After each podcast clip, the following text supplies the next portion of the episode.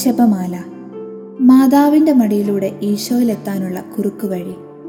ഓർമ്മ വെച്ച നാൾ മുതൽ അല്ലെങ്കിൽ അതിനു മുൻപേ തന്നെ നാം ചൊല്ലി തുടങ്ങുന്ന ഈ പ്രാർത്ഥനയോട് നമുക്കുള്ള ഇഷ്ടത്തിന് നമ്മോളം പ്രായം തന്നെയാ.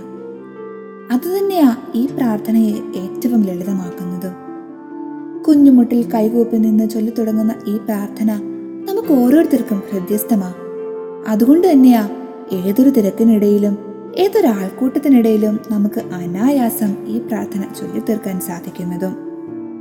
പരിശുദ്ധ ഫ്രാൻസിസ് പാപ്പയുടെ വാക്കുകൾ പറഞ്ഞാൽ ജപമാല പ്രാർത്ഥന എന്നത് വളരെ സിമ്പിളായ എന്നാൽ ധ്യാനാത്മകമായ വലിയവർക്കും ചെറിയവർക്കും ഒരുപോലെ ആക്സസിബിൾ ആയിട്ടുള്ള ഒരു പ്രയറാണിത്.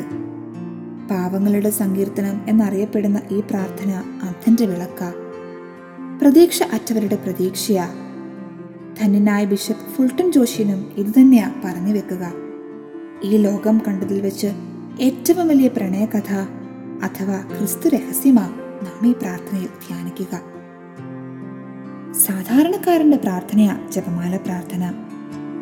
അത് അവന് ഈ ലോകം വെച്ച് നീട്ടുന്ന വിദ്യാഭ്യാസത്തെക്കാൾ പതിന്മടങ്ങ് വിലയുള്ള ദൈവീക രഹസ്യങ്ങളുടെയും ദൈവീക ജ്ഞാനത്തിന്റെയും വലിയ കലവറയാ തുറന്നു കൊടുക്കുന്നേ പ്രായമായവർക്ക് ഈ ലോകത്തിനും അപ്പുറം ഒരു ജീവിതമുണ്ട് എന്ന ബോധ്യം നൽകി സ്വർഗം ലക്ഷ്യമാക്കി ജീവിക്കുവാൻ കരുത്തു തരുന്ന പ്രാർത്ഥനയാണ് ജപമാല പ്രാർത്ഥന ചുരുക്കത്തിൽ ജപമാല പ്രാർത്ഥനയുടെ ശക്തി വർണനകൾക്ക് അതീതമാണ്